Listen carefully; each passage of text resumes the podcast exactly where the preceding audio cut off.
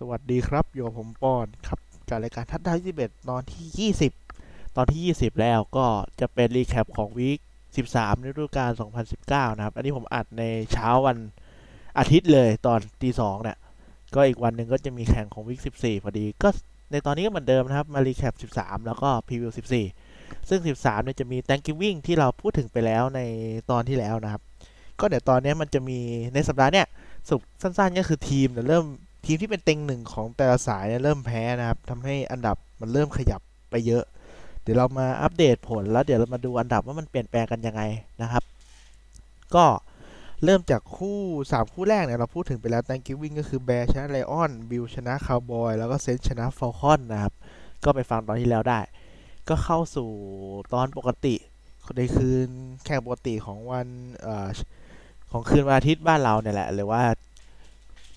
เช้าอาทิตย์บ้านเขาอะเนาะก็เปิดมาเลยนะครับ เป็นเจ็ตไปเยือน Bengals นะครับ ซึ่งก่อนเนี้ยเจ็ตเนี่ยชนะมารัวๆสามนัดมั้ง ถ้าผมจำไม่ผิดนะ ก็ Bengals ตัดสินใจกลับมาใช้ Andy Dalton นะครับ ที่ตัวเองอะ drop ไปแล้วก็เอา Ryan Finley ลงมาแล้วเหมือนว่าก็อ่อนเหมือนเดิมอะครับก็เอาดาวตันมาดาวตันจะพาทีมชนะ ครั้งแรกได้ในฤดูกาลนี้นะ เป็นชนะ11เอ้ยชนะ 1 แพ้ 11 นะครับ ก็เกมนี้ไม่ไม่ได้มีอะไรมาก เพราะไม่ได้ดู แต่ว่าดาวตันก็พาทีมกลับมาชนะได้นะครับ ก็ดีใจด้วย กับ Bengals ที่มันไม่กินไข่แล้ว แต่ก็ยังเป็น draft เบอร์หนึ่งอยู่นะครับ คู่ต่อมาเป็น Tennessee Titans บุกไปเยือนIndianapolis Colts นะครับ คือ Titans เนี่ย เปลี่ยน quarterback เป็น Ryan Tannehill มาสักพักแล้ว ซึ่ง Tannehill เนี่ย เล่นโอเค พาทีมชนะได้ คือก็เป็น Titans ชนะไป 31 ต่อ 17 นะครับทำให้อันดับในกลุ่มนี้เนี่ย Tennessee ก็ขึ้นเป็นอันดับ 2 แทน ทีม Colts เป็นอันดับ 3 นะครับ แล้วก็ Texans เนี่ยยังเป็นอันดับ 1 อยู่ เพราะว่า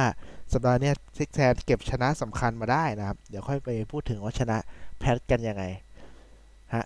ก็ไททันเนี่ย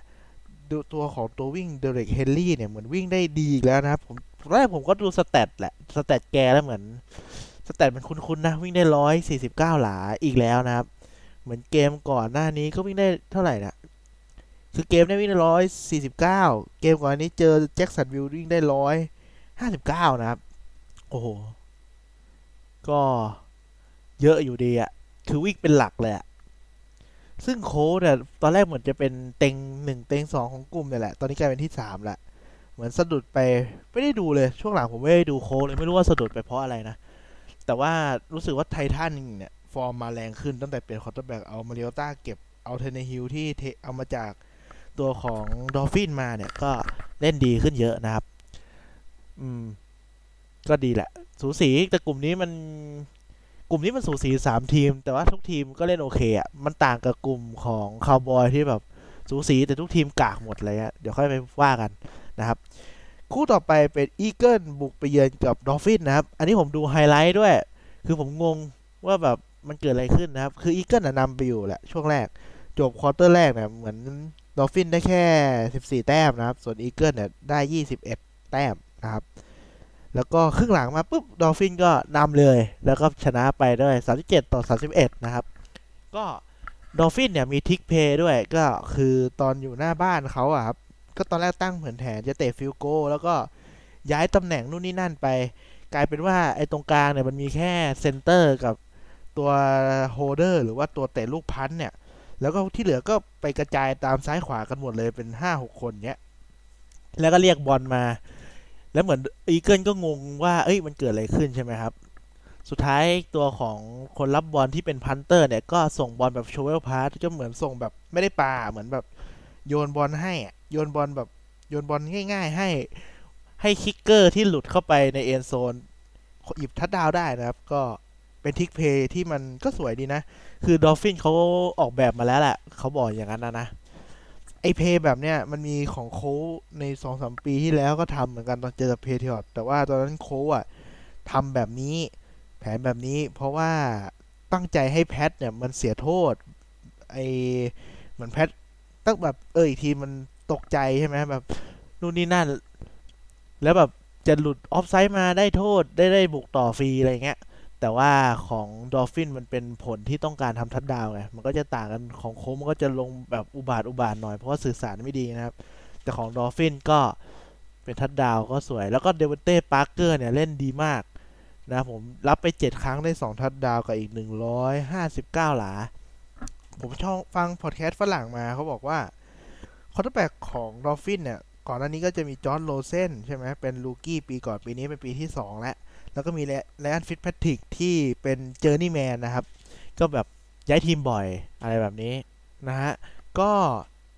คือเขาบอกว่า Josh Rosen ลงเล่นเนี่ย มันไม่แบบไม่เก่งอะ่ะ ไม่ใช่ไม่เก่ง แต่มันไม่สามารถนำทีมได้ดีกว่า แต่ Ryan Fitzpatrick ลงไปมันยังนำทีมได้ บางทีแพ้ชนะบ้าง อะไรก็ว่าไปแต่ว่านำทีมให้มันชนะทีมมีแรงที่จะไปต่อได้นะครับ แล้วก็เหมือน Dolphin น่ะคือ head coach อะเขามาจาก Patriot ใช่ไหม Brian Flores อะคือทีมของ Dolphin ก็จะคล้ายกับ Patriot ก็คือผู้เล่นน่ะไม่ต้องดังมาก แต่ว่าต้องเล่นให้มีระเบียบวินัยอย่างดี Dolphin นี่เป็นทีมที่เสียโทษน้อยที่สุดของลีกเลย ไม่ใช่น้อยที่สุดของลีกแบบต้นๆอะ top ห้า top สามอะไรเงี้ย ทำให้ Dolphin เนี่ย ดูมีอนาคต แค่แค่เอาผู้เล่นมาแบบ ให้ผู้เล่นมันไม่ต้องดังอะ่ะ แต่ทำหน้าที่ได้อะไรเงี้ยคือเอาแนวทางของ Patriot มาใช้ชัดๆอะ่ะ ซึ่งมันจะไม่ได้บอกหาว่าล่อหาว่าก๊อปนะ แต่คือมันทำให้แบบ Dolphin เป็นทีมที่ชนะ 3 แพ้ 9 แต่ดูดีกว่า Eagle ที่ชนะ 5 แพ้ 7 อีก ตอนนี้ผมว่า Eagle ก็อาการหนักนะ เพราะว่า Carson Wentz นี่ได้ 3 touchdown intercept ก็จริง แต่ว่า ก็ยังไม่ชนะอยู่ดีนะครับปีกมันก็ยังไม่พร้อมอะ่ะ แล้วก็เนี่ย ตอนนี้คือใน NFC East นะครับ ก็คือคาวบอยอะต้องเล่นมากกว่า1นัดนะ ใน stat ตอนนี้เพราะว่าคาวบอยตอนนี้ที่เราอัดอะมันเริ่มของวิสิบสี่ไปแล้วนะครับ คือคาวบอยไปเจอกับ Bear แล้วก็แพ้ Bearทำให้คาวบอยชนะ6แพ้7นะครับ แต่ Philly เนี่ยชนะ5แพ้7คือตอนนี้จ่าฝูงของสาย NFC East เนี่ย ก็ ยังชนะ ไม่ไม่ไม่มากกว่าแพ้ชนะ6แพ้7ห่วยมากกลุ่มนี้นะครับ ไม่ไหวเลย ก็ Eagle ผมว่า ผมไม่ได้ตั้งใจดู Eagle มาก แต่รู้สึก Carson Wentz เล่นไม่ดีเท่าในปีที่แกพาทีมไป Super Bowl ได้นะ แล้วให้ Nick Foles ตบ Patriot เป็นแชมป์อะ อืม เกมวิ่งก็ไม่รู้หายไปไหนนะ ก็เดี๋ยวว่ากันนะครับ สำหรับ Eagle ก็อาการหนักหน่วงอะ่ะ บอกเลย คู่ต่อไปเป็น Packer บุกไปเยือน Giant นะครับ ก็ชนะไป 31 ต่อ 13 ชนะแบบง่ายๆอะ่ะ ไม่มีอะไรให้พูดถึงเยอะนะ คู่ต่อไปเป็น Brown บุกไปเยือน Steeler นะครับ ก็ในส่วนของคู่นี้ใช่ไหม Browns Steelers ก็คือ ก็ Browns เนี่ย ก็แพ้ Steelers ไป 13 ต่อ 20 นะครับก็ quarterback ที่ใช้ก็เป็นเด็ก ไอ้เนี่ยแหละ เป่าเป็ดนะครับ โอ้ขอโทษขออภัยเป็น Devlin Hodges Hodges อะไรสักอย่างเด็กเป่าเป็ดอะก็ชนะไปได้ แต่คู่นี้ไม่ได้ตั้งใจดูเท่าไหร่ แต่เหมือนดูจากสแตทแล้วเนี่ย คือคลิปแรกผมบอกไปในสองสามตอนก่อนว่าเนี่ยโหวิ่งเยอะชนะ อันนี้วิ่งได้แค่ร้อยหลายเองชับกับฮันวิ่งได้คนละร้อยนะวิ่งได้คนละห้าสิบเฉลี่ยห้าสิบพอวิ่งได้น้อยผมก็เลยเล่นยากอะแหละ เพราะว่า เมฟิลก็ยังไม่ได้เก่งขนาดที่จะแบบปาลุนๆแล้วพาทีมชนะได้อะPittsburgh ก็ชนะไปนะครับกลายว่า Pittsburgh Steelers เนี่ยตอนแรก Mike Tomlin หรือว่า head coach Steelers เนี่ยค่อนข้างจะแบบแฟนๆก็เริ่มเบื่อกันแล้วแหละเบื่อแบบโอ้ทำทีม คือไม่ได้ว่าแกแบบทำทีมแย่อะไรขนาดนั้นนะ แต่หมายถึงแบบโหรักษาบรรยากาศทีมไม่ได้ เสีย Antonio Brown เสีย Le'Veon Bell อะไรแบบนี้ไปนะครับ แต่กลายว่า Pittsburgh เนี่ยขาดปีกเบอร์หนึ่งของทีมแบบเบอร์หนึ่งของทีม และอดีตเบอร์หนึ่งของลีกเลยก็ว่าได้คือ Antonio Brown ไป เสียตัววิ่งต้นๆของลีก Le'Veon Bell ไป ก็ยังทำทีมชนะได้ quarterback เป็นมือเสีย quarterback พี่ Big Ben ไปเจ็บอีก quarterback ต้องเป็นมือสองมือสองไม่พอเป็นมือสามเป็นมือสามแต่ว่าทำทีมชนะเจ็ดแพ้ห้าตัววิ่งที่มาแทน Bell ก็คือ James Conner ก็เจ็บอีก แต่ก็ยังทำทีมเป็นเจ็ดชนะเจ็ดแพ้ห้าได้ ขณะที่เมื่อกี้เราพูดถึง Eagles ชนะห้าแพ้เจ็ดคือโค้ช Doug Pederson ก็ไม่ใช่ไม่เก่งอะ่ะ แต่อาจจะปรับตัวไม่เก่งเท่า Mike Tomlin แล้วแหละ Steelers นี่มันของจริงอะ่ะ เปิด season มาแพ้ Patriots ยับ คนเขาด่ากันทั้งบ้านทั้งเมือง ตอนนี้ต้องกลับคำพูดแล้วล่ะ ผมก็น่าจะด่าเขาไปเหมือนกันนะ น่าจะแบบบ่นบ่นแก ก็ต้องกลับคำพูดว่าโหทีมSteelers ที่มันทีมโค้ชมันเก่งจริงอะ่ะ ก็คือตอนนี้ยังมีลุ้นไปเพย์ออฟแต่ลุ้นเป็นพูดเป็นจ่าฝูงคงยากครับ เพราะว่า Baltimore ชนะ 10 แพ้ 2 แต่ว่า Pittsburgh ชนะ 7 แพ้ 5 แต่โอกาสไปเพย์ออฟยังมีอยู่นะ เดี๋ยวค่อยมาสรุปบรรยากาศเพย์ออฟอีกทีตอนจบของ recap นี้นะฮะ แล้วก็อีกทีหนึ่งก็จะเป็น Redskins บุกไปเยือน Panthers นะครับ แล้วก็ Redskins ชนะไป 23 ต่อ 21ทำให้ Redskins เนี่ย เป็นทีมที่ทำให้ head coach โดนไล่ออก2คนนะครับ เพราะว่าเจกูเดนทีมตัวเองโดนไล่ออกไปแล้ว เพราะเล่นกากจัดได้ออกจาก Redskins ไป แล้วก็ Ron Rivera เนี่ยก็โดนไล่ออกจาก Panthers เพราะแพ้เกมนี้เนี่ยแหละ คือ Panthers เนี่ยก่อนที่พี่ Ron Rivera จะเข้ามาเนี่ย ลุงเคยมาเนี่ย ก็สถิติรู้สึกจะชนะ 2 แพ้ 14 มั้งครับ แล้วก็ลุงแกมาก็ทำทีมไปเรื่อยๆ ได้ Cam Newton ได้ Greg Olsen ได้ McCaffrey จนแบบ เมื่อประมาณ 2014 หรือ 2015แหละพา Panthers ไปถึง Super Bowl ได้ แต่ว่า Panthers ใน Super Bowl ปีนั้นเนี่ยมัน มันเล่นไม่ดีอะ่ะ เหมือนมันโดนจับทางได้มั้งผมจำไม่ผิดนะ จะเจอกับ Broncos หรือเปล่า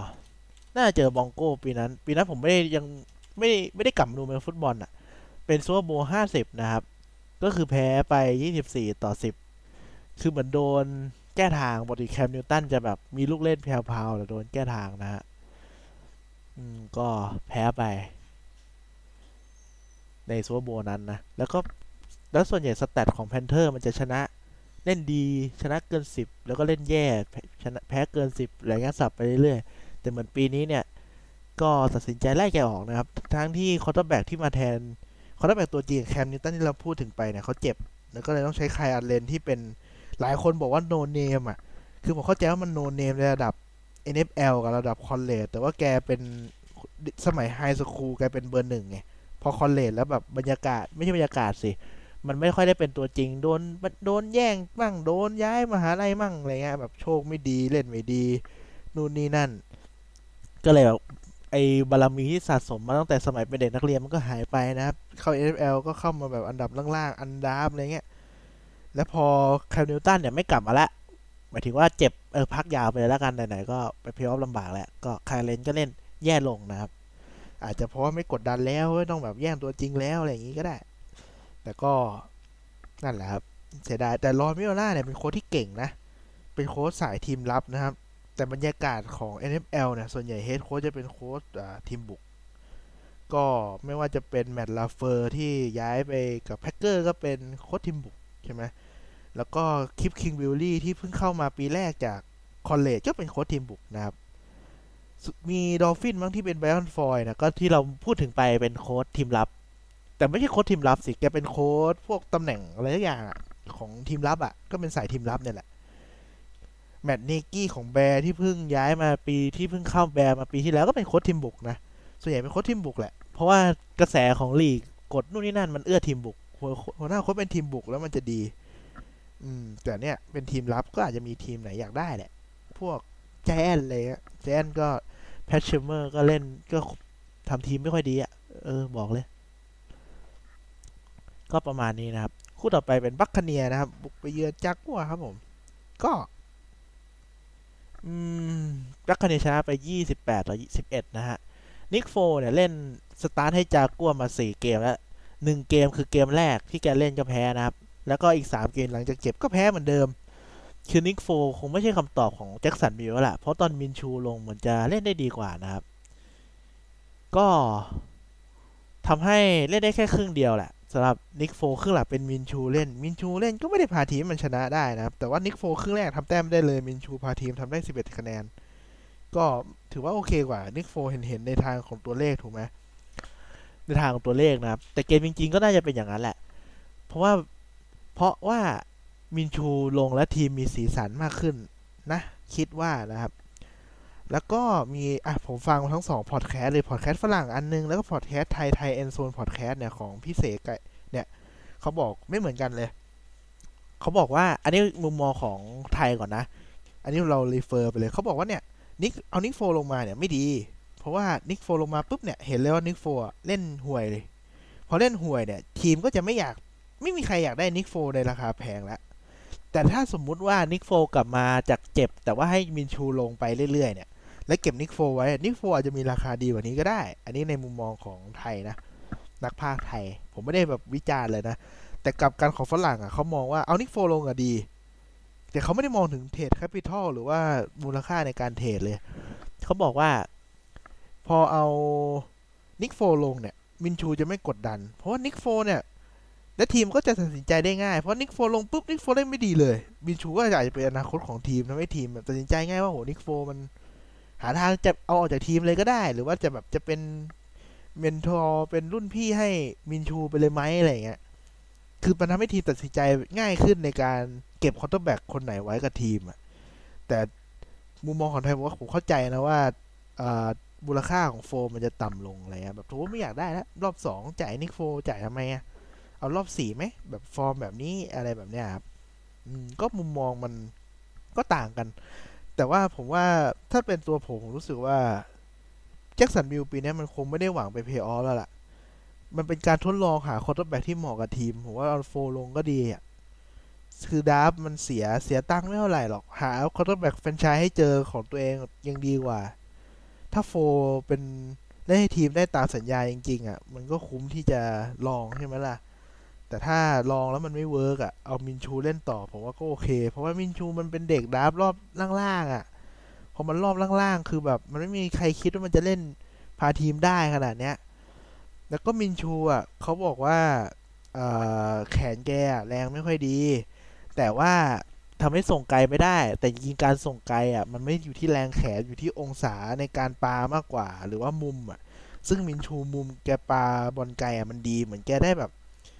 เป็นอันดับต้นๆของลีกที่ส่งบอลเกินระยะ 30 หรือ 40 หลา ถ้าหลาขึ้นไปอะ เออ แต่ไอแรงแขนนะมันมีผลกับการส่งใกล้เพราะบอลมันจะพุ่งเร็วนะครับ ก็เผื่ออันนี้ไปอธิบายไว้ก่อนเผื่อใครเข้าใจผิดว่าแรงแขนแรงไม่มีส่งไกลไม่ได้ไม่ใช่นะ มันทำให้บอลมันช้านะครับในการส่งระยะใกล้นะฮะแจ็คสันวิลผมว่าถ้ามินชูเป็นอนาคตของทีมก็ถือว่าโอเคแหละคู่ต่อไปนะครับ เป็น Forty-Niner บุกไปเยือนกับบัลติมอร์ Raven นะครับ ก็ Niner เป็นสุดยอดทีมบุกเจอสุดยอดทีมรับ เป็นสุดยอดทีมบุก ในตอนนี้ชนะไปนะครับ Raven ชนะไป 20 ต่อ 17 นะครับผม ก็ ก็ เอ่อแป๊บนึงนะ โอเค มาละ ก็คือครึ่งแรกเนี่ยโหพันกันทำแต้มยับเลยนะครับ แบบบุกกันรัวๆ ตูมตามตูมตามกันเลย ดูจาก box score เนี่ย ครึ่งแรกก็คือ 17 นะครับ Niner ได้ 17 บอลติมอร์ได้10เอ้ย14ต่อ17นะครับ คือครึ่งหลังเนี่ยมาได้มาแต้มเดียว ได้มาคนละหนึ่ง field goal นะครับ คือ Raven นำตั้งแต่แรกแล้วสามนำตอนครึ่งแรกนะสามคะแนน ครึ่งหลังก็ทำได้อีกคนละ field goal ก็จบ เป็นเนี่ยเลเว่นชนะไปนะครับ คือผมดูไฮไลท์อะ ผมรู้สึกว่า อะ มันมีนักวิเคราะห์ใช่ไหม เป็นเด็กๆนักวิเคราะห์ของเลเว่นว่าวิเคราะห์ควรเล่นอะไรดีนู่นนี่นั่น ที่อธิบายไปในตอนที่แล้วนะครับ แล้วก็เออผมรู้สึกว่าแผนการเล่นของเลเว่นอะแนวมันเปิดทางวิ่งดีมากๆลามาแจ็คสันมันวิ่งแบบ มันวิ่งสบายอะคือมันวิ่งสบายจริง ๆอะคือแนวเปิดทางดีจริง ๆอะคือลามาวิ่งง่าย ๆ หลายรอบเลยผมดูล้วไอ้เป็นว่าแผนออกแบบมาดีด้วยมั้งมันทำให้สับสนอะ แล้วก็เลเว่นเปลี่ยนดาวที่สี่ได้สองครั้งจากสามครั้งเลยนะสถิติที่วิเคราะห์มามีผลจริงๆนะว่าแบบโอ้เล่นดาวสี่เลยจังหวะนี้แม่งพลาดครั้งเดียวอะแล้วก็มีนักพาของฝรั่งนะครับเขาบอกว่าที่ทำให้ลามาแจ็คสันซ่อนบอลได้เก่งเนี่ยพอซ่อนบอลเก่งปุ๊บเนี่ยทีมรับมันจะ react ช้าว่าอสมมติเวลาได้บอลลามาแจ็คสันได้บอลเขาก็จะแบบส่งบอลให้ตัววิ่งใช่ไหมบางทีก็ไม่ได้ส่งบอลให้ตัววิ่งเป็นแผนหลอกเป็น play action อย่างเงี้ย คือเหมือนลามาแจ็คสันเขาบอกว่าผิวแกคล้ำผิวดำอะ พูดแบบไม่ PC คือแกดำแล้วชุดเลเว่มันก็ดำลูกบอลมันก็คล้ำๆนะครับทำให้แบบหาบอลยากอะไรเงี้ย คือผมว่ามันดูเหมือนเหยียดผิวนะอะแต่ผมรู้สึกว่ามันคือเรื่องจริงอะ เพราะว่าอันนี้เทียบกับอีกเรื่องหนึ่งอาจจะไม่ relate กันมากก็คือตัวของปีกอะ ปีกเวลาเขาใส่ถุงมือบางทีเขาชอบใส่สีสะท้อนแสงพวกเขียวสะท้อนแสงสีเหลืองแจ๊ดแจ๊ดอะไรเงี้ยครับทำให้เหมือน quarterback ก็จะเห็นว่าเฮ้ยมือของปีกเราอยู่ตรงนี้นะครับ แล้วส่งง่าย อันนี้อาจจะกลับกันไงซ่อนบอลได้ อะอันนี้จบไปแล้วผมดูอะ คือลามาแจ็คสันแกก็ไม่ค่อยลังเลในการวิ่งนะ ใช้แผนวิ่งแกก็วิ่งแล้วมันติด speed เร็วมากอะแล้วแกก็วิ่งเป็นตัววิ่งเลยคือวิ่งตามช่องได้ดีอะมีรอช่องวิ่งตามช่อง แล้วก็ save ตัวเองได้ดีตลอดแบบโมไม่แบบฝืนชนกระดงกระเด็นแบบไม่ได้ก็วิ่งออกไม่ได้ก็สไลด์อะไรเงี้ยคือเกมนี้แกปาได้ร้อยห้าหลา แต่ Lamar Jackson วิ่งได้ร้อยหนึ่งหลานะครับโอ้โหร้อยเอ็ดโอ้โหเถื่อนจริงอะนะฮะคือ Raven ตอนนี้ก็กลายเป็น seed หนึ่งเป็นที่เรียบร้อยแล้วนะครับ เพราะว่าสถิติตอนนี้ชนะ 10 แพ้ 2 เท่ากับ Patriot แต่ Patriot แพ้ Raven ไปแล้วนะครับทำให้ head to head เสียเปรียบเลยตก seed ไปเป็น seed สอง แล้วก็ Niner ก็ตกไปเป็น seed ห้านะครับผม เพราะว่าแชมป์กลุ่มของกลุ่ม Niner มันเปลี่ยนนะครับ ตัวของ Seahawk ก็ชนะ10แพ้2เหมือนกัน แต่ว่าชนะ Niner มา ก็เลยทีม Niner ไปเป็น seed ห้าซึ่งเป็นตำแหน่งของ wild card นะ wild card จะได้แค่ห้ากับหกเท่านั้น เดี๋ยวมาอธิบายเรื่องเพย์ออฟอีกทีตอนหลังนะครับ แต่คู่นี้สนุกไปดูได้นะ มีครบรสดี คู่ต่อไปนะครับ เป็นอ่าแรมบุกไปเยือน Cardinal Ram ก็ชนะไป 34 ต่อ 7 นะครับ ยับจบนะครับ คู่ต่อไปเป็น Charger บุกไปเยือน Bronco นะครับ ก็ Bronco ชนะไป 23 ต่อ 20 แล้วก็ตอนนี้ quarterback ที่ Bronco ใช้เป็น Drew Lock นะครับ ที่ตัว rookie ที่ draft มารอบสองมั้ง ก็เป็นคนที่แบบตั้งใจ draft มาปั้นจริง ๆอะ่ะ ก็พาทีมชนะได้นะครับ ลงครั้งแรกพาชนะเลย เหมือน Drew Lock ก็จะมีสิทธิ์ในการเปลี่ยนแผนเองได้ด้วยนะ ก็ดูมีอนาคตดีนะครับ ส่วน Charger ก็โคตรเศร้าอะ เหมือนปีนี้คือแพ้คือแพ้หนึ่งสกอร์ตลอดเลยอะ ซึ่ง Charger เนี่ยตอนแรกเป็นตัวเต็งจะเข้าเพย์ออฟตอนนี้ไม่น่าไหวแล้วครับ เพราะชนะสี่แพ้แปดน่าจะแปดแปดมันไม่น่ารอดอะสถิติตอนจบแปดแปดมันไม่ถึงไหนอะคู่ต่อไปเป็น Chief บุกไปเยือเอ้ย Raven บุกไปเยือไอ้ทุย Raider บุกไปเยือน Chief นะครับ ก็Chief ชนะไปสี่สิบ ต่อเก้านะครับผม จบ ยับนะครับ คู่ปิดของวันอาทิตย์ หรือว่าคู่ Sunday night ก็เป็น Patriot บุกไปเยือน Texans นะครับ Texans ชนะไป 28 ต่อ 22 สกอร์ดูสูสีนะ แต่ว่า Patriot เนี่ยได้ 13 แต้มหลังสุดนะครับ คือตอนแรกทำได้ 9 ที่เหลือเนี่ยมาจาก quarter 4 ซึ่งเหมือนแบบไล่ไม่ทันอยู่แล้ว ก็เลยปล่อยแต้มไปแต่ก็มีเกือบเกือบตายเหมือนกันนะ ถ้า onside kick ตอนจบได้ก็จบมีลุ้นเหมือนกัน ซึ่ง Texans ทำได้ touchdown ละ quarter ละหนึ่ง touchdown นะครับเจ็ดเจ็ดเจ็ดเจ็ดหมดเลย คือคู่นี้เนี่ย ผมตื่นมา ผมก็เห็นแพ้ ผมก็เซ็งแล้วขี้เกียจดู แล้วก็ไปอ่านอ่านอ่านแล้วก็ดูไฮไลท์เอานะครับ ก็มีมี trick play ก็คือ Hopkin เนี่ยปาลูกทำทัดดาวได้นะครับผม มันส่งให้วัดสันมั้ง เออ ส่งให้วัดสันแบบหลอกไป reverse ไป reverse มาอะไรเงี้ยนะฮะ คือพูดถึง Texan ก็เล่นดีครับไม่มีอะไรมาก รู้สึกว่าอาวุธมันน่ากลัวด้วยแหละ ตัวของปีกก็จะมี Hopkin เป็นเบอร์หนึ่ง แล้วก็มี Kenny Still มี Will Fuller อย่างเงี้ยผมว่ามันประกบยากนะ เหมือนปีกสามคนมันเก่งหมดเลยอะKenny Still เหมือนเป็นปีกเบอร์หนึ่งหรือเบอร์สองของ Dolphin มาก่อนเนี่ยแหละส่วนคือถ้า Will Fuller ลงได้ Hopkin ก็เล่นสบายอะทั้งคู่ต้องมีคนเล่นสบาย Hopkin ส่วนใหญ่จะโดนรุมทำให้ Fuller เล่นสบายอะไรเงี้ยอืม ซึ่ง Texan ก็เป็นจ่าฝูงตามที่บอกไปนะครับ แล้วก็กลับมาเรื่องของ Patriot ทำไมถึงแพ้อีกแล้วแบบแบบนี้นะครับ คืออะผมอ่านทั้งเพจไทยเพจนอกนู่นนี่นั่นเขาจะบอกว่าเนี่ย Brady เนี่ยหมดสภาพหรือเปล่า เหมือน Peyton Manning ที่แบบเขาได้แบบอายุเยอะๆเนี่ย ต้องหมดสภาพแล้วแบบฟอร์มตกนู่นนี่นั่นนะครับ ผมฟังฝรั่งวิเคราะห์อีกแหละเขาไม่ค่อยเชื่อ Brady เป็นส่วนผิดที่ทำให้ทีมบุกมันป้อแป้ขนาดนี้นะ คือ Tom Brady ปาไป47ครั้งรับได้แค่24นะครับ ได้300กว่าหลา แต่ได้ได้3ทัดดาว แต่คือมันส่งไม่สำเร็จเยอะอะคือผมดูแลผมดูไฮไลท์เนี่ยเหมือนเดิมนะครับ ช่วงนี้ไม่มีเวลาดู full game เลย คือ Brady ไม่มีปีกเนี่ยผมดู stat เนี่ยไม่มีปีกคนไหนที่เล่นได้เลยนอกจาก Edelman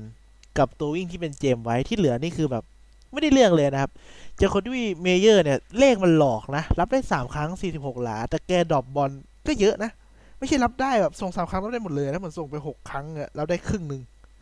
นะครับ แล้วก็ปีกอย่าง Dorsett รับได้สองครั้งสิบห้าหลา Sanu รับได้สามครั้งสิบสี่หลาเงี้ยส่วนไอ้ rookie ที่แบบรับทัดดาได้เกมก่อนไอ N'Keal Harry รับไม่ได้เลยนะครับ คือปีกมันไม่ได้เรื่องอะ่ะคือ Edelman โดนรุมก็คือจบนะ คือไม่มีปีกคนอื่นมาช่วย อย่างปีก่อนๆอะ มันจะมี Edelman กับ Gronk ใช่ไหมคุณจะ double team สองคนนี้มันเป็นไปไม่ได้อะ คุณต้องเริ่ม double team Gronk อยู่แล้ว tight end ตัวเริ่มเทิมอะ แต่คือไม่มี Gronk มาล่อแล้ว Edelman ก็โดนเป็นเป้า Edelman ก็แกก็ตัวเล็กอะ มัน double team มันก็มีขีดจำกัด มันไม่ใช่แบบเบียดกระเด็นเป็น tight end อะ คือก็ต้องหาอาวุธมาเพิ่มนะครับ แล้วตัวเตะก็เจ็บใช่ไหมไอตัวเตะตัวแรกเจ้าโกดเจ็บ เปลี่ยนอีก Mike Nugent กาก Nick Folk เจ็บไม่เก่งด้วย อันนี้เปลี่ยนอีกเปลี่ยนเป็น Kai Forbath กากอีก โอ้โห ก็ตอนนี้เตะ Kai Forbath ออกไปเอา Nick Folk กลับมานะครับ แล้วตัวเตะมันห่วยมาก เพราะตัวเตะห่วยมากเนี่ย ก็บังคับให้ทีมต้องเล่นเสี่ยงเยอะขึ้นไปอีกนะครับเพราะเตะ field goal ไม่มีระยะหวังผลเลยเลย แล้วแนวของ Patriots มันก็ป้อแป้หมายถึงแนวทีมทีมบุกนะมันป้อแป้ มันวิ่งไม่ได้แบบเปิดทางวิ่งดีขนาดนั้น เพราะว่า ตัวจริงเขาเจ็บหลายคนนะครับ อืม ส่วนทีมรับ Patriots เนี่ย มันมีปัญหาอยู่แล้วเวลาเจอ quarterback ที่วิ่งได้แบบ Lamar Jackson Deshaun Watson Russell Wilson อะไรเงี้ยอืมเพราะว่าผมรู้สึกว่า linebacker Pat อะ มันช้า ถ้ามันอ่านเกม อ่านเกมช้าเนี่ยมันวิ่งไม่ทัน นะครับ Hightower Van Noy มันช้านะ ไม่ได้เร็วเลย ก็เห็นเลยว่าเจอเจอกับ Ravens ก็โดนฉีกฉีกกระจุยนะครับ เจอ Texans ก็ไม่ถึงขั้นฉีกขาดขนาดนั้น แต่มันก็แพ้ คือทีมรับมันมีขีดจำกัดเวลาเจอแบบเนี้ยนะครับ แล้วคู่ต่อไปเป็นคู่ปิดของวีคนี้ก็คือเป็นไวกิ้งบุกไปเยือนซีฮอคนะครับ คู่นี้ก็สนุกดีนะ ก็คือซีฮอคเนี่ยก็ชนะไป 37 ต่อ 30 นะครับ ก็คู่นี้ผมก็ดูดูฟังฟังๆอะ่ะ เอาเป็นว่า สูสีมาเรื่อยๆนะครับ จนกระทั่งเข้า quarter สามเนี่ย คือ Seahawks ก็ทำทีเดียว 17 แต้มเลยนำลิ้วไปเลยนะครับ แล้วก็จบที่ 37 ต่อ 30 เนี่ยแหละ Russell Wilson ก็เล่นดี Kirk Cousins ก็เล่นดีนะ อะ อันนี้เดี๋ยวผมไปอ่านมาแล้วผมไปเช็คมาเรียบร้อยหมดละ คือ Kirk Cousins เนี่ยแฟนๆ Vikings ฝรั่งเนี่ยเขาชอบรู้สึกว่าอะไรอะไรก็ด่า Kirk Cousins จนเขาบอกเนี่ยโหทีมรับเล่นไม่ดี Kirk Cousins นี่กระจอกมากอะไรเงี้ยเขาก็จะแบบเซลล์ๆกันเงี้ยแหละ เพราะคนไม่ใช่แฟน Vikings ก็จะด่า Kirk Cousins อย่างเดียวว่าเล่นห่วยแตก แต่ผมว่าเกมนี้แกก็เล่นได้โอเคอะแต่เกมวิ่งมันไม่มาเหมือน Dalvin Cook จะเจ็บหรือเปล่าถ้าจำไม่ผิดเหมือนจะเจ็บระหว่างเกมนะเกมวิ่งก็เลยหายไป แล้วก็ปีกก็จะมี Treadwell รับ touchdown ได้นะครับ Treadwell นี่เป็นผู้เล่นที่ทำไฮไลท์แกเล่นมา 4 ปีหรือ 3 ปีแล้วเนี่ยแหละ Laquon Treadwell ปีกนอกของ Vikings นะครับ เคยมีไฮไลท์เนี่ย ประมาณ1นาทีมั้งเพราะว่าเล่นได้แค่นั้นแหละ เล่นมา4ปี draft รอบแรกก็เล่นได้แค่นั้นแหละคนตัดไฮไลท์ที่แกเล่นดีๆมาได้แค่ประมาณแบบนาทีหนึ่งโคตรดูถูกอะ่ะ ซึ่งมันก็จริงอะ่ะก็เกมนี้แกเราก็รับได้ครั้งเดียวนะครับ แล้วก็ touchdown เพราะว่าเหมือน Seahawks ตั้งทีมรับพลาดนะ ไม่ได้สนใจ Treadwell เลย ก็อาจจะไม่แปลก แล้วก็ตอนแรกก็ไล่มาเรื่อยๆนะครับ จนแบบ บอลกลับมาทาง Vikings อีกครั้งห่างกันหนึ่ง touchdown แต่ว่าเตะ kickoff ปุ๊บ fumble anticlimax เลยก็ไม่ต้องลุ้นเป็น Seahawks ชนะไปนะครับ การแพ้ครั้งนี้ของ Vikings กับชันชนะครั้งนี้ของ Seahawks เนี่ยส่งผลผันผวนมาก ๆ เลยครับกับตารางของเออเข้าเพลย์ออฟนะ เดี๋ยวเรามาพูดถึงกัน เดี๋ยวเราขอสรุปอีกคู่หนึ่งคือคู่ของ week 14เป็นคาวบอยเจอกับ Bears นะครับผม ก็คาวบอยเจอกับ Bears คู่สุดท้ายไอ้คู่แรกของ week 14นะครับคาวบอยเนี่ยโหต้องชนะให้ได้นะครับ เพื่อที่จะแซง Eagles ซึ่งแพ้นะครับผมเพราะเรา spoil ผลไปแล้ว Bears ชนะไป31ต่อ24นะ ก็ทำให้ Jason Garrett หรือนักตบมือของคาวบอยเนี่ยก็ยังไม่โดนไล่ออกนะครับ แต่เกมเนี้ย Trubisky เนี่ยที่ผมด่ามาหลายตอนอะ เกมนี้เล่นโอเค เล่นดีเลยได้สาม touchdown เสียหนึ่ง intercept นะครับ แล้วก็วิ่งทำทัดดาวเองได้ด้วย วิ่งทำระยะไป 63 หลา ก็มีแฟนคาวบอยอะเขาแซวทีมตัวเองว่าในทีมรับคาวบอยมันห่วยขนาดทำ Trubisky ให้กลายเป็น Lamar Jackson ผิวขาวได้ ก็คือแบบวิ่งสบายอะไรเงี้ยคือผมดูอันนี้ผมฟังอยู่ คู่นี้ผมดูดูฟังฟังอยู่ เพราะว่าคาวบอยมันเล่นไม่ค่อยได้ได้เรื่องอะ คือ Bears ทำแต้มได้ตลอดเวลา แล้วคาวบอยมันไล่ไม่ค่อยทัน ก็เลยไม่ได้ตั้งใจดูขนาดนั้น เน้นฟังมากกว่า คือแดกเพชคอดเนี่ยทำระยะได้เยอะนะ แต่ว่าไม่ค่อยได้แต้มนะครับ ส่วนแบร์เกมเนี่ยแผนการบุกมันค่อนข้างจะแพรวๆแหละ มีวิธีเล่นเยอะ ทูบิกี้ได้วิ่งเองด้วย คือแผนเริ่มกลับมามีความหลากหลายอะ่ะทำให้แบบ แบร์เริ่มจับทางยาก พวกตัวตัวหลักทีมรับอย่างเวนเดเอตเป็นไลน์แบ็กเกอร์ปะของคาวบอยก็เจ็บนะครับ แล้ว Brett Maher ตัวเตะ ก็เตะ field goal ไม่เข้าลูกหนึ่งเลยอะคือผมว่ามันแบบคือมัน lineup ของคาวบอยอะ มันมีสิทธิ์ไป Super Bowl ได้นะ Prescott ก็ไม่ใช่ quarterback เกรดเออะ เกรดบี quarterback เกรดบีก็โอเคแล้ว ตัววิ่งมี Zeke ก็เก่งมาก ปีกมีคูเปอร์กับ Randall Cobb ก็เก่งมาก ๆ อยู่ ปีกในเป็น Jason Witten ตัวเก่าก็โอเค สล็อตมี Tavon Austin ก็โอเค Michael Gallup เด็กเด็กเด็กเด็กของทีมก็ถือว่ามีประโยชน์ Blake Jarwin ก็โอเคนะครับ คือแล้วก็ตัวของทีมรับก็ไม่ใช่ไม่เก่งนะ Sean Lee อย่างเงี้ยก็เก่ง DeMarcus Lawrence ก็เก่งนะครับ คือเก่งเยอะอะแล้วมี Michael Bennett อีก ที่ได้มาจาก Patriots เพราะแบบ Patriots ไม่เอาละเล่นกันแบบไม่เข้ากันอะ คือผู้เล่นอะมีฝีมือแต่โค้ช Jason Garrett เขาไม่ใช่โค้ชที่แย่ แต่เขาทำเขาเป็นโค้ชโค้ชทีมไปเพย์ออฟไม่ได้อะเขาทำให้ทีมเป็นทีมกลางๆของตารางได้ แต่เขาไม่สามารถทำทีมไปถึงเพย์ออฟแล้วมันชนะได้ และแกชอบเป็นแบบ คือแบบโอ้แฟนบอกโอ้แม่งอ่อนอะแบบเริ่มแบบอยากให้แกออก พอพอเป็นเงี้ยปุ๊บคาร์บอยแม่งเขาได้เข้าเพย์ออฟอาจจะได้ชนะนัดหนึ่งพอชนะนัดหนึ่งปุ๊บมันก็ไปโดนไล่ออกแหละ ก็เลยแบบเป็น loop อย่างเงี้ยแหละทำให้ Jerry Jones ก็เข้าไป locker room แล้วก็แบบน้ำตาคลอบ่นนู่นนี่นั่น แต่ก็ยังไม่เตะ Jason Garrett ออกนะครับ แต่ว่า Jason Garrett เนี่ยผมเข้าใจว่าสัญญาแกกับคาร์บอยจะหมดในปีนี้แหละ ก็คืออาจจะไม่ไล่ออกแต่ว่าไม่ต่อสัญญาก็ได้นะครับ ก็จบการ recap เท่าที่มีของ week 13บวก14 1 เกมนะฮะ ประมาณนี้ แล้วก็มาดูตารางของเพย์ออฟกันเลยนะครับ ว่าเป็นยังไงกันบ้าง กับ Playoff Picture ว่าทีมเนี้ย ทีมไหนที่มีโอกาสได้ไป Payoff บ้าง และซีดมันมีผลอะไรเลยกันบ้างนะครับ ก็อธิบายก่อนเลยว่า seed หนึ่งกับ seed สองเนี่ย มีผลมากมากก็คือทำให้ไม่ต้องแข่งนัดแรกนะครับ ได้ bye week ไปเลย แต่ seed หนึ่งเนี่ย จะได้เป็นเจ้าบ้านตลอด เอาเอาง่ายๆคือใครเป็น seed ที่สูงกว่าได้เป็นเจ้าบ้านนะครับถ้าไม่ seed หนึ่งจะการันตีเป็นเจ้าบ้านเสมอ แล้วก็ได้ bye week ด้วย ส่วน seed สองก็จะได้แค่ bye week อย่างเดียวเพราะว่าถ้าไปเจอ seed หนึ่งก็จะไม่ได้เล่นที่บ้านนะครับส่วนซีซีหนึ่งถึงสี่เนี่ยจะเป็นตำแหน่งของจ่าฝูง เพราะว่าฝั่ง AFC ฝั่ง AFC เนี่ยทั้งสองฝั่งมีอยู่ 4 กลุ่มนะครับจ่าฝูงจะได้อันดับ1ถึง4เสมอ ไม่ว่าเซติจะห่วยกว่าไวการ์ดหรืออันดับ 5 กับ 6 แค่ไหนนะฮะ ก็จะได้เป็นแบบนี้ตลอด ซึ่งอย่างที่ผมบอกไปว่าอันดับเนี่ย จะมีผลต่อการเป็นเจ้าบ้านใช่ไหมครับ แต่ฝั่งของ NFC นะฮะ 49er เนี่ย ชนะตอนเนี้ยเรามาดูว่าถ้าซีซั่นมันจบตอนเนี้ย ใครจะอยู่ตรงไหนต้องเจอใครใช่ไหมครับ เราเริ่มจากฝั่งของ NFC ก่อนเลยแล้วกัน ก็คือ Saints เนี่ย เป็น seed หนึ่งเพราะว่าเคยชนะ Seahawk มามั้งหรืออะไรสักอย่างนึงแหละ ผมก็ไม่รู้เหมือนกันจำไม่ได้แล้วมันขึ้นเงี้ย Saints ชนะ 10 แพ้2 Seahawk ชนะ 10 แพ้ 2 นะครับ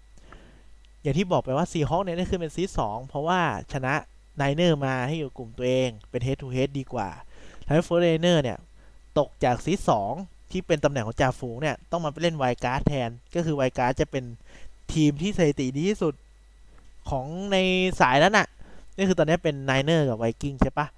คือ Niner เนี่ยเป็น seed ห้านะครับ ต้องเจอกับ seed สี่ก็คือเป็น seed สี่ก็หมายถึงว่าจ่าฝูงที่ฟอร์มกระจอกสุดอะก็เป็นคาร์บอยที่ชนะหกแพ้เจ็ดแต่ Niner ชนะสิบแพ้สองแต่ Niner ต้องไปเล่นที่บ้านคาร์บอยนะ เพราะว่าจาก seed นะครับทั้งที่ฟอร์มดีกว่ามากๆ ดีกว่าสองสามเท่าไปเลย แต่ว่าตามกฎก็คือ Niner ต้องเล่นที่บ้านคาร์บอย ก็ถือว่าเสียเปรียบมากทำให้กลุ่มของ Niner เนี่ยต้องเบียดเพื่อเป็นจ่าฝูงให้ได้นะครับ เพราะว่ามันอันดับจากสองลงมาห้านี่มันทุเรศเกินไปหนึ่งลงมาห้ามันทุเรศเกินไปนะฮะก็ทีมที่ ตอนนี้เป็นจ่าฝูงอยู่ก็จะมี Saints สิบสอง Seahawk สิบสอง Packer เก้าสามนะครับ แล้วก็คาร์บอยหกเจ็ดส่วน Eagle เนี่ยรองจ่าฝูงเป็น5-7นะครับห่วยเหมือนกัน แล้วก็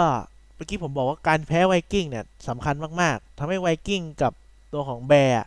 ห่างแค่หนึ่งชนะนะครับ ก็คือ 8-4 กับ 7-6 ซึ่งถ้าไวกิ้งลง week นี้แล้วแพ้อีก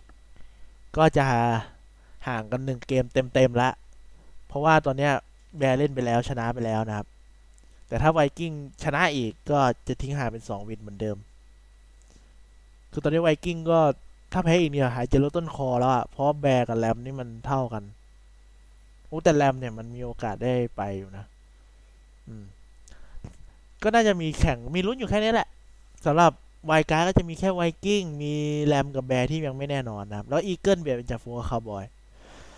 ฝั่ง AFC กันบ้างนะครับ AFC seed หนึ่งตัวเป็นของ Raven seed สองเป็น Patriot ชนะสิบแพ้สองเท่ากัน แต่ว่า Raven ชนะ Patriot มาแล้วใน regular season นะครับทำให้ head to head ดีกว่า แล้วก็ seed สามเป็น Texans นะครับ seed สี่เป็น Chief seed ห้าเป็นเป็น Bill Buffalo Bill ชนะหกแพ้สามนะครับ ส่วน seed หกเป็น Steeler ชนะเจ็ดแพ้ห้าแต่ทีมที่ชนะเจ็ดแพ้ห้าเนี่ย มีไททันอีกทีมหนึ่งนะ ก็น่าจะเบียดกันในจุดนี้แหละ แล้วก็ทีมที่ตามมาเป็นเรเดอร์กับโคนะครับ ก็น่าลุ้นยากแล้วดูจากฟอร์มตอนนี้ที่เหลือเป็นบาวจากกัวบองโก้นี่ก็ไม่ต้องลุ้นนะครับ ไม่น่าถึงไหน ช่างเขานะฮะ ต่อไปเป็นพรีวิวของวีคสิบสี่นะครับ ก็คือผมไม่ได้อัปเดตข่าวอะไรมากนะ เพราะว่าข่าวใหญ่ก็คือ Ron Rivera โค้ชของ Panther โดนไล่ออกนะครับ ก็นั่นน่ะใหญ่สุดละ อ๋อ แล้วก็มีข่าวออกมาอีกว่า Patriot จะเสริมปีกให้กับ Brady เพิ่มนะครับ แต่ก็ไม่รู้ว่าใคร ก็รอดูกันไปนะฮะ คู่ที่น่าดูใน week เอ่อใน week สิบสี่นะครับ ก็ที่ผม mark ไว้เนี่ย จะมีNiner เจอกับ Saints นะครับผม เพราะ stat สถิติเท่ากันด้วย โอ้โห แม่ง น่าดูจริงอะน่าดู น่าดูนะฮะ Niner เจอกับ Saints เอ๊ะทำไมผมหาไม่เจอวะ อ๋อ นี่ไง ก็จะเป็นคู่เที่ยงคืน เอ้ยตีหนึ่งบ้านเรานะครับ ก็ไปเล่นที่บ้าน Saints ก็น่าดู น่าจะสนุก ตัดสินด้วยแหละ ตัดสินเรื่องเบียด head to head ด้วยเผื่อสถิติเท่ากันตอนจบว่าใครจะเป็น seed ไหนนะครับ คู่ต่อไปเป็น Chief บุกเยือน Patriot นะครับ ก็ถึง Patriot จะฟอร์มแย่เงี้ย บางคนก็ยังคิดว่า Patriot มีโอกาสชนะมากกว่า เพราะเล่นที่บ้าน Patriot อะมันมีผลนะครับ อากาศมันหนาว อาจจะมีผลกับทีมที่ไม่ค่อยอยู่ในอากาศหนาวได้นะฮะแล้วก็เหมือนเขาเชื่อมั่นว่าแบบทีมรับ Patriot จะเอา Mahomes อยู่แล้วทีมบุก Patriot ก็คงแบบบุกบุกช้าให้ Mahomes ได้นั่งนานอะไรเงี้ยเพราะปกติในปีก่อนก็เล่นแบบเนี้ย แล้วก็ชนะ แต่ปีก่อนอาวุธดีกว่านี้ไงทีมบุก แต่ทีมรับดีกว่าเดิม ปีนี้ทีมรับ Patriots ดีกว่าเดิมทีมบุกแย่กว่าเดิมเยอะเลย ก็รอดูกันไปว่าใครจะชนะนะครับ และอีกคู่หนึงที่น่าดูก็จะเป็น Seahawks ไปเยือน Rams นะครับผม ถ้า Rams มันต้องชนะ Seahawks เพื่อลุ้นไป wild card นะครับ ถ้าแพ้อีกก็ร่อแร่แล้วครับป้อแป้ละอันตรายนะฮะ แล้วคู่ Monday night นะผมเป็นใจแอนบุกไปเยือนกับ Philadelphia Eagles โอ้โห มันก็น่าดูไปอีกแบบหนึ่งนะ ทีมที่มันไม่ได้โหดมากก็น่าดูของมันอีกแบบหนึ่งอะ อ๋ออีกคู่นึงน่าดู ลืมไปเลย Baltimore Ravens บุกไปเยือน Buffalo Bills นะครับ ถ้า Bills อะ Bills ผมว่าถ้า Bills แพ้หนึ่งสกอร์อะก็หล่อแหละ เพราะว่าคงแปลว่าพอเอา Lamar Jackson อยู่พราะจอร์ดอันเลนก็แบบ ไม่ใช่ไม่เก่ง ผมแค่รู้สึกว่าถ้า Buffalo Bills แพ้แค่หนึ่ง หนึ่งสกอร์หนึ่ง touchdown อะไม่ถึงสิบแต้มผมว่า Bills เก่งมากละอ๋ออีกเรื่องหนึ่งก็คือ Patriots ถ้าแพ้อีกนะครับ Buffalo Bills ก็จะจี้ตูดมาทำให้ Patriots เนี่ยอาจจะเป็นกรณีเดียวกับ Niners กับ Seahawksก็คือจาก seed สองก็จะหลุดเป็น seed ห้าไปเลยนะครับ ตอนแรกเนี่ยผม Buffalo Bills นี่สบาย Patriots สบายนะครับ ชนะไปแล้ว แต่จากฟอร์มตอนนี้ Bills อาจจะแซงได้ก็ได้นะแต่ Patriots ก็มีเสียวๆเหมือนกัน เพราะห่างกันแค่หนึ่ง win นะครับหนึ่งชนะเท่านั้นหนึ่งเกม ก็สำหรับตอนนี้จะจะประมาณนี้นะฮะ ผมนี่อัดซะดึกเลย เดี๋ยวเจอกันใหม่ในตอนหน้านะครับ อย่าลืมกดไลค์กดแชร์กด Follow Podcast แล้วกดตามเพจถ้าได้21 ได้นะครับใน Facebook เดี๋ยวเจอกันใหม่ในวีคหน้า ใครมีคำถามอะไรก็หลังไมค์หรือว่าหาช่องหลังไมค์ใน Facebook หรือ พสต์ถามหรือคอมเมนต์ถามในสเตตัสก็ได้นะครับ ก็ประมาณนี้เดี๋ยวเจอกันใหม่สัปดาห์หน้านะครับสำหรับตอนนี้ก็สวัสดีครับ